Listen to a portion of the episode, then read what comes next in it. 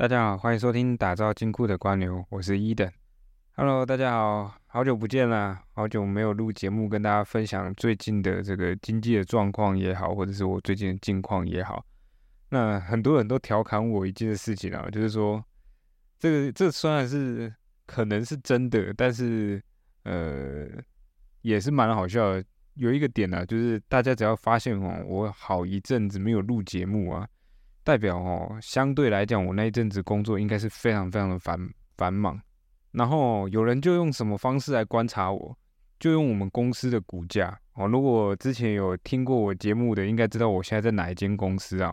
前面的节目也有讲到，稍微提到。然后就有人拿我们公司的股价来推断，说我现在是不是工作真的很忙？如果我只要很长一段时间没有录节目，就代表我们公司可能要飙涨。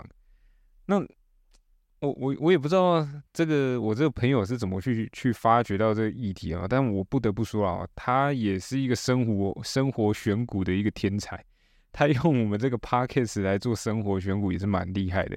哦，确实啊，我们我们公司最近涨得有点非常夸张哦。那不可否认，确实真的很忙哦。我今年反正应该说这阵子忙到说，呃，让自己也生病了哦。我不知道大家有没有得过那个叫什么荨麻疹？我不知道，我我不知道到底什么原因，我最近整个荨麻疹非常非常的严重，然后我已经大概持续了快一一个多月，将近快两个月，都还没好。然后我也看了好几个医生，然后西医也看，然后中医也看，然后。西医就是吃那种抗组织胺嘛，然后严重一点可能他就顶多多开那个类固醇，啊，我是类类固醇是尽量不想吃的，那抗组织胺就必须得吃嘛，不然真的很严重。我我是严重到说整个身体会长很多很多。你如果大家大概稍微去想一下，如果有兴趣的可以上网 Google 一下什么荨麻疹长什么样子哦，基本上就像我的。我的身体现在在画那个世界地图的感觉啊，就是版图都会突然一块一块，然后突然就有一个地层断裂啊，或者是来一个新的版图又长出来哦，所以大体就是身体会非常非常的痒，很不舒服。所以如果大家有那种什么缓解荨麻疹的方式啊，或者是可能有名医之类的哦，拜托介绍给我，我已经困扰好久了。我现在我现在基本盘啊，就是。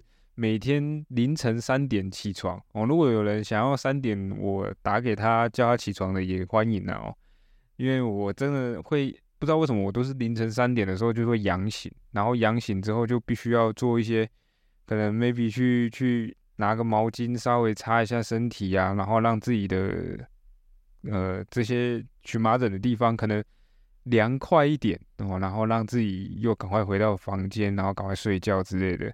反正就是很痛苦啦。基本上大家如果身体健健康康的哦，真的是会比较快乐一点啊，工作上也会比较没有那么多负担了。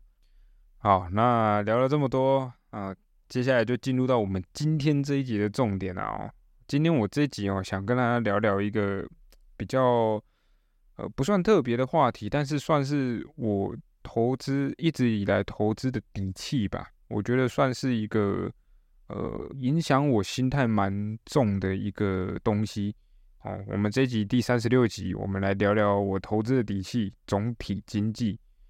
那讲到总体经济啊，大家其实最常去关心到的就是现在联准会啊，就是美国联准会在做什么动作啊，然后这些动作会影响到我们景气会变怎样啊？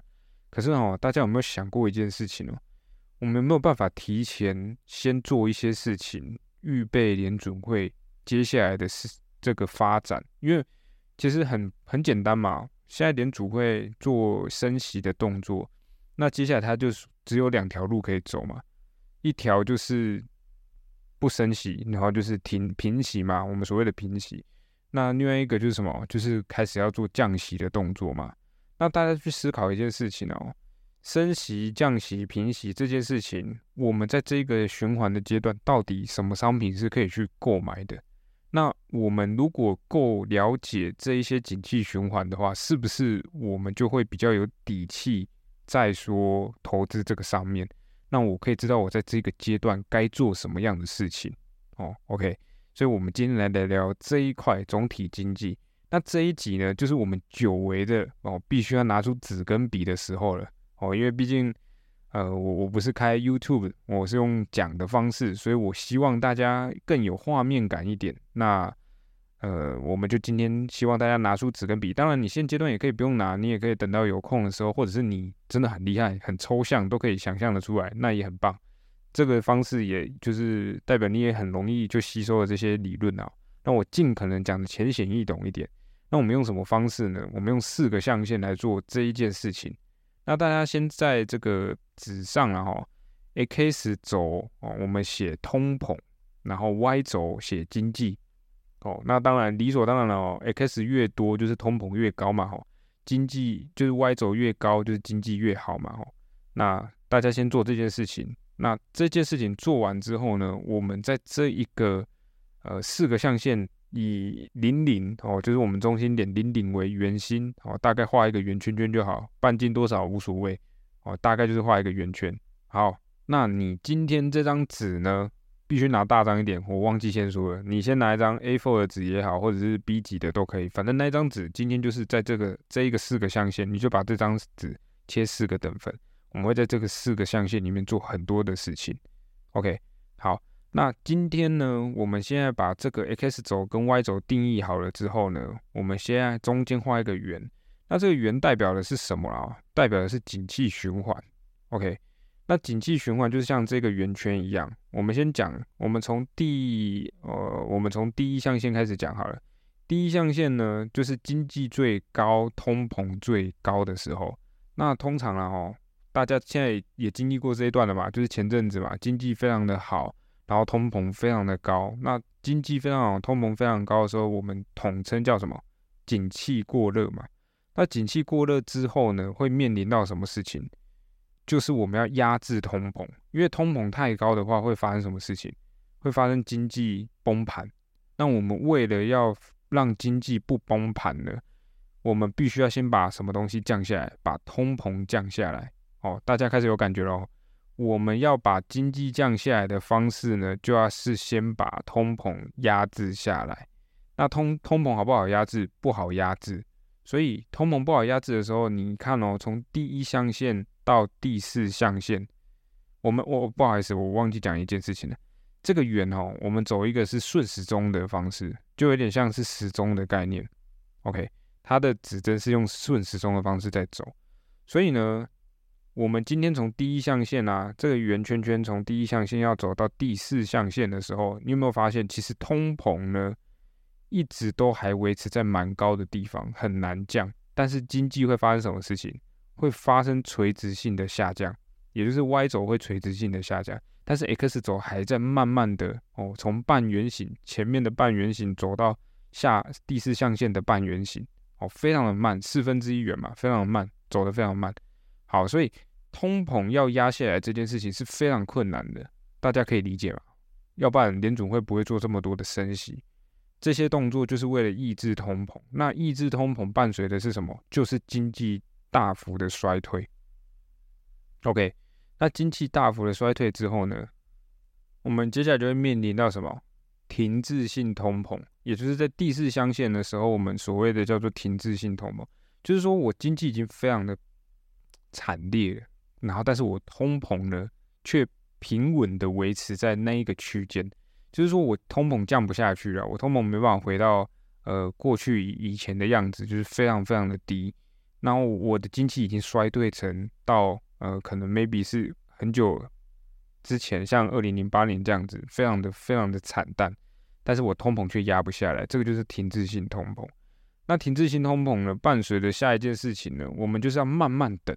哦，慢慢等到什么时候？等到通膨降低到呃可以准备开始刺激经济的时候，也就是说第四象限慢慢走到第三象限的时候，就是代表的是什么？我们通膨也降到最低了，经济也衰退到一个非常惨的时候。那这一个阶段呢，就是所谓的要准备刺激经济的时候。所以经济要准备复苏前呢，就是必须先刺激经济嘛。那刺激经济要做什么？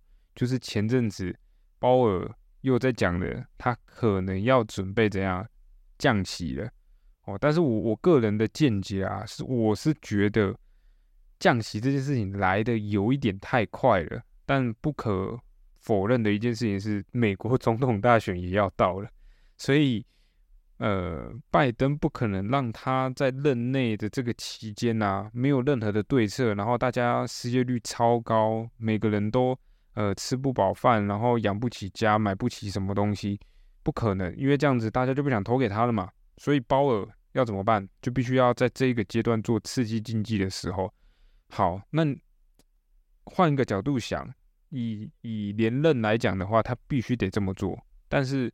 如果以经济层面来讲的话，是不是太早刺激经济了？我们打一个问号。所以我希望哦，假设明年真的要升，呃，降息，也不要降太多哦，顶多就是三码四码。我觉得一整年三码四码就非常非常的好了，不要降到我我大概猜啦，就是大概选举后可能又会恢复到停滞性通膨这个阶段了，就是大概平息。它应该不可能一次一口气疯疯狂的降息，不然这样通膨会怎样？会突然再飙升上来。哦，先说这个圆圈呢，虽然我们是顺时钟啊，好，我们虽然是顺时钟，但不代表什么，它一定要照这一个这四个象限这样轮循哦。好，那我们今天聊完这一些之后呢，我会来跟大家讲这一个圆圈圈哦，最终这个东西是谁发明的哦？这不是我我自己讲出来，这是二十年前有人发明出来的东西。但是呢，我希望大家先理解之后。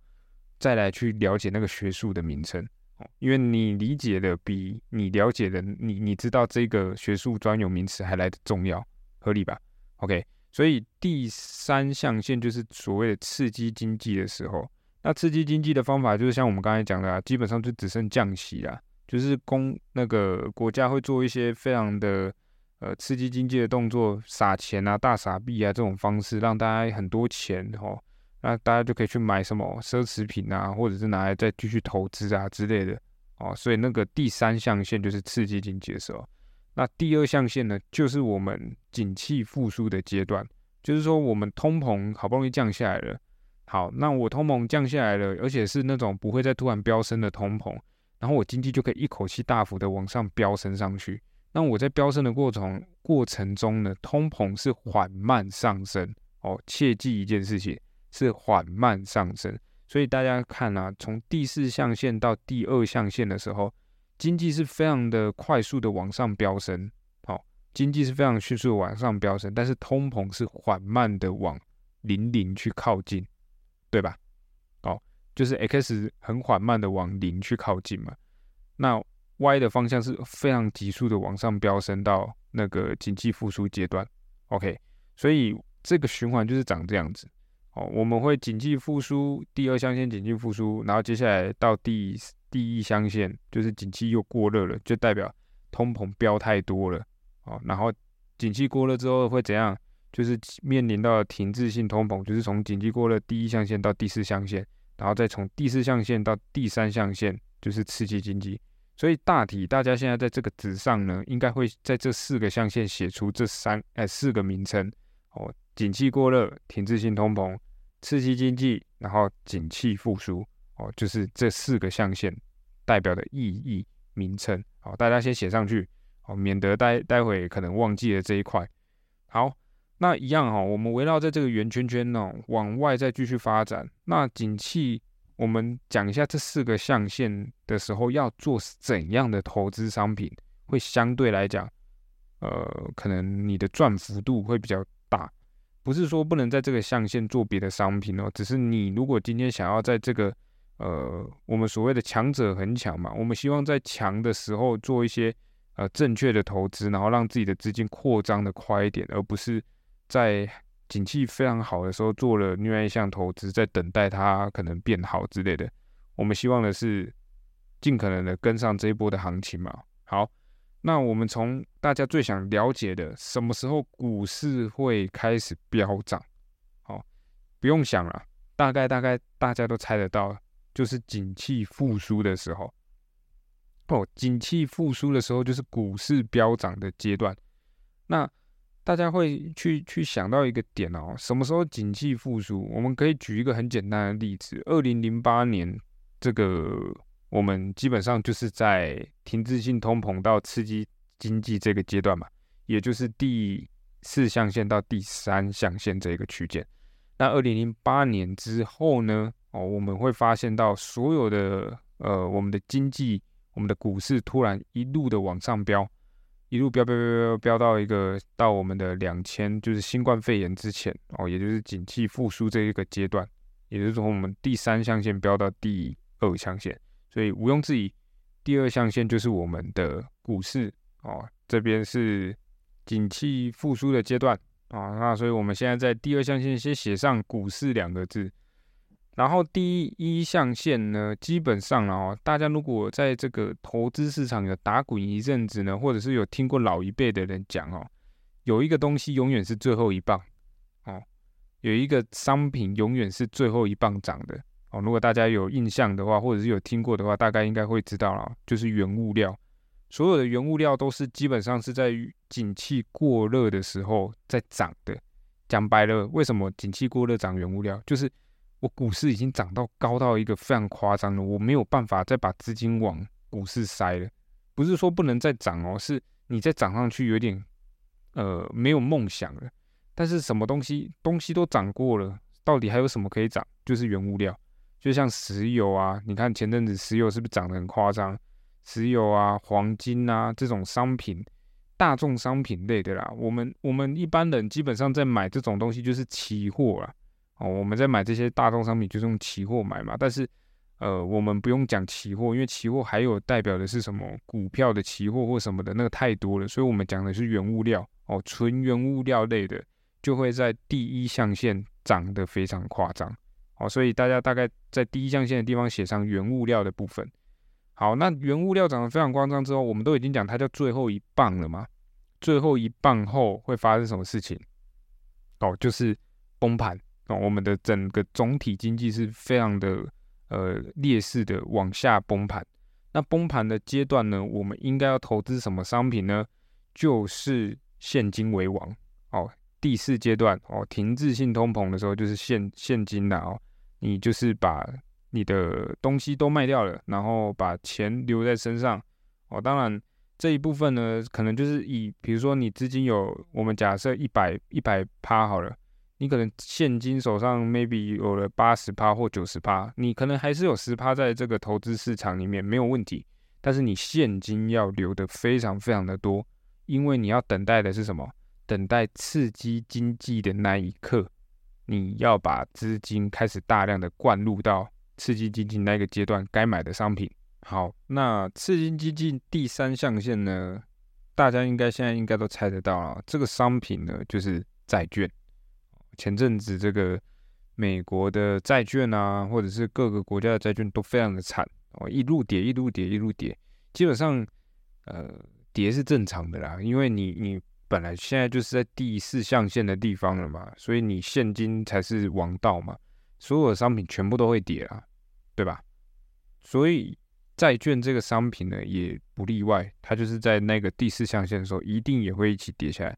但是呢，你可以在第四象限的时候开始少量的开始存哦，或者是开始买债券哦。我为什么说少量？是因为我们没有办法预期什么时候会开始刺激经济，我们也没有办法预期这个停滞性通膨会有多长哦。包含像就像连我现阶段来讲也是一样，你说我现在资金有大量的开始投入到整个投资市场吗？没有，我我基本上现在呃，我大概出估了，大概只有五十 percent 投入到投资市场而已。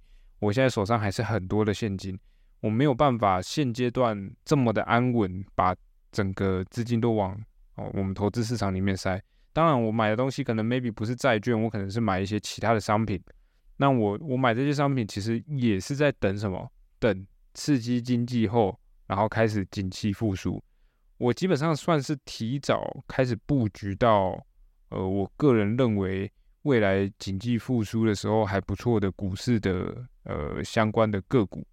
哦，但是必须不可否认一件事情啊，债券还是会先动。那我当然期许哦，债券开始往上飙之后，接下来股市就是我们的市场了嘛，我们的天下了嘛。当然，呃，我们可以从中呢，哈，去调节一个东西，就是说，我们是是否真的有必要一定要把资金全部都先开始往呃债券或者股市去灌入？原因是因为就是像我刚才说的，现阶段联准会的一举一动啊，牵扯到整个这个景气循环到底是要导向哪一块？然后，那它如果现阶段太快的刺激经济的话，就像我说的，你现在通膨其实没有降很多啊，对吧？现在通膨还在几趴？还在三点多趴嘛，我大概我刚刚有稍微看了一下，大概还在三点多，接近四趴的部分啊。所以呃，严格来讲啊，当然了，说实在的，我们美国的这个通膨从呃九九趴多一路飙降降降降到三趴多，虽然是一个非常不错的一个阶段啊，就是说从我们那个第一象限一路到第四象限，这本来就是我们预期的，OK。但是如果现阶段啊，我们本来从以前我们念书到现在都认为什么通膨最好就是维持在两趴内嘛，哦，一年就是两趴的通膨率就是非常呃可喜可贺的了嘛，对吧？所以其实通膨这个东西呢，它还没降到一个阶段哦。那前几天应该前应该是前几天啊，或者是前前几个小时。哦，我现在录节目的时候，因为我我记得我忘记我刚刚看到这则新闻是什么时候的新闻，他就是说，呃，我们预估二零二四的时候，通膨可能会降到二点一趴。哦，如果大家听完这个节目，哦，可以稍微去 Google 一下，应该是我记得是刚刚有一一则新闻，应该是今天的事情，就是通膨可能会降到二点一趴，在明年的时候，那这就预期内了，本来就是明年这个阶段不应该这么快的去刺激经济。但是通膨必须要持续的降下来，哦，所以在通膨还没降下来之前呢，大家也在忍忍哦，因为不管是呃自己的生活也好啊，失业率也好啊，哦，虽然我们在台湾可能没有这么严重的影响，哦，因为我们台湾还怎样？明明全世界失业率这么高，我们还在缺工，哦，所以大家有没有发现很奇特的一个现象？我们理论上来讲，现在是经济非不非常不好的阶段，可是为什么我们在缺工？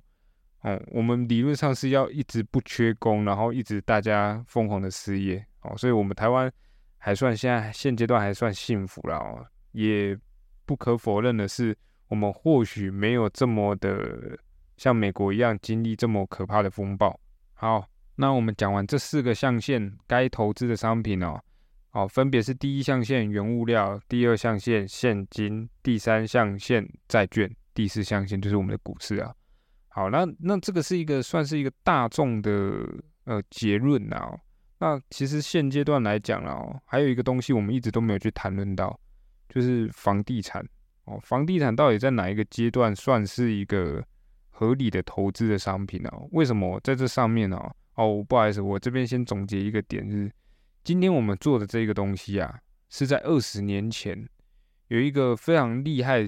至今呢，哈还存活在这个股市的一个非常厉害的做空的专家哦。那时候他是在美林美林证券，大家有听过吧？就是非常爱做短线的那个，就是现股当冲或者哎跟着隔日冲或者是当日冲的那个券商哦。美林他之前二十年前大概是在就是在这个美林证券哦发表的一则论文哦，应该是论文啊。哦，那那是这个时候，那个时候被称为叫做什么美林时钟哦。如果大家有兴趣的话，可以去 Google 一下，看一下美林时钟在写什么哦。基本上八九不离十，跟我讲的刚刚都差不多啦，顶多就更细节一点，会跟你讲说在哪一个阶段要投资的商品哦。那个商品会细到说哦，比如说原物料是要叫你投资呃石油啊、天然气啊这种东西，然后可能 maybe 在那个。哦，股市那边的时候，他可能会叫你要投资一些科技类的啊，哦，这种公司。然后，如果是在债券那个区间呢，债券那个区间其实也可以买股市哦。那那个地方要买的是什么？买的是民生用品类的，或者是制药类的。哦，为什么？因为你你虽然景气不好嘛，你经济也不好嘛，但是你要不要吃饭？要嘛。所以你民生用品类的照样还是可以投资，因为它在那个阶段还是可以维持一个不错的水平。好，制药类的为什么在那个阶段有制药类？原因是因为你会在景气不好的时候就不生病吗？不可能哦，所以你该生病的还是得生病。所以在那个阶段呢，还可以投资的商品大概就是这几个哦，就是从从那个第四象限到第三象限这个区间可以买的商品，大概就是民生用品或制药这这些东西。好，那我们刚刚一直没有去聊到的就是房地产，为什么房地产没有在这个上面去去解读啊？原因是什么？原因是每个地区的对于房地产的需求是不一样的哦。像美国对房地产的需求是怎样？算低的哦，也不是说低，就是说它地地广人稀嘛，所以它呃严格来讲，它的房价啊什么的没有来的比其他像我们这种台湾啊、香港啊来的那么的夸张的高哦。我们香香像香港啊或者是台湾这种地方。我们的房价是非常非常夸张的。那之所以没有再出现在那个上面，就是因为房地产不隶属于在呃总体经济可以归纳出来的东西哦，它是依照各个国家去做决定的。那我个人自己是认为啦，房地产这个商品呢，大概也是在第四呃，跟正第三象限开始到第二象限这个区间。哦，在我们台湾应该是长这样。那在美国的话，我就不确定它会不会一路到第一象限。哦，这个我们可以最最简单的三去法来讲的话，第四象限是一定不可能有呃房地产的。那在台湾来讲的话呢，基本上一样的道理，因为我们在那个第四象限基本上就是降息的，哎，更正升息的阶段嘛。所以升息的阶段基本上利率是高的，利率是高的，就像我们前阵子现阶段就是在第四象限了。利率是高的，所以这时候所有人都不太愿意开始买商品，哦，都是把现金收在自己的口袋里面。所以我个人认为啦，以台湾股、台湾的市场来讲，你只要有刺激经济起来之后，从第三象限到第一象限，也就是一二三这三个象限，基本上房地产都可以投资。哦，那什么时候会涨最多？哦，没有。台湾的房地产基本上就是稳定的上涨啊！你要突然暴涨，像台那个高雄一样哦，前阵子高雄这样突然的上涨，基本上你就是一定要有那个突然的大力多啊！像高雄前阵子不就是什么台积电要进来高雄了吗？这种大力多你可遇不可求啦，所以呃，台湾的房市就是稳定的慢慢上涨，然后你要遇到一波大的哦，就是运气运气好，所以。台湾的股市呢，哦，不是我们一般小资主可以去碰的东西，但是也必须去懂它，哦，什么叫做必须懂它呢？就是你必须要在自己有资金、有能力去买房子之前呢，先在这个阶段，你就要去多看房子，好，当然我们不是去骚扰业务啦，或者是什么之类的，我我们我当然是秉持一个东西，就是在你。还没有熟悉的商品的阶段，你不可能愿意花钱去投资它。那如果你没有去做足功课，就要去投资这个商品的话，你的下场就跟投资股票一模一样。我们投资股票最常犯的错是什么？就是我不了解这间公司，然后我听到大家说哦，现在可能这某某公司非常的好，我们或者是某某地区的房地产非常的好，然后我就投资了，结果才发现哦，不如自己的预期。那这一件事情就是跟投资股票一样嘛，所以房地产这种东西，就是你现阶段可能没有资金可以去投入房地产，但是你必须要花一定的精力去了解这个市场应该要做哪些准备哦。毕竟我刚刚也说了，我个人认为台湾房地产是第一象限、第二象限跟第三象限都可以投资的商品，只是因为它门槛太高了。哦，这个门槛高的情况下呢，不足以让我们去聊这一块商品，但是它确确实实是一个，呃，如果你今天不敢投资股市，不敢投资债券，你也不敢投资原物料，那你真的是觉得说要看得到的，那你就投资房地产吧。哦，我觉得这个也是一个不错的方式，毕竟我们台湾地就是这么小，哦，人就是这么多，那大家都还是得住。那今天买不起房子就得租房子，那你也可以当包租公，对吧？所以多了解一些这一方面的知识，对自己未来有更多的选择去做呃投资的项目啦。如果今天真的不幸在股市或债券或者是原物料上都找不到适合的商品，那不妨就往房地产去投资看看。好，那聊了这么多，大家应该也知道为什么我对于投资这件事情呢？呃是非常非常有底气在的。原因就是因为我知道我在哪一个阶段，现阶段的总体经济是什么，我应该在这边做什么事情。那我有这一个，至少我我心里有一个谱，那我至少不会犯太大太严重的失误。那我也比较不容易从这个市场做一个毕业嘛，对吧？所以我们等着看。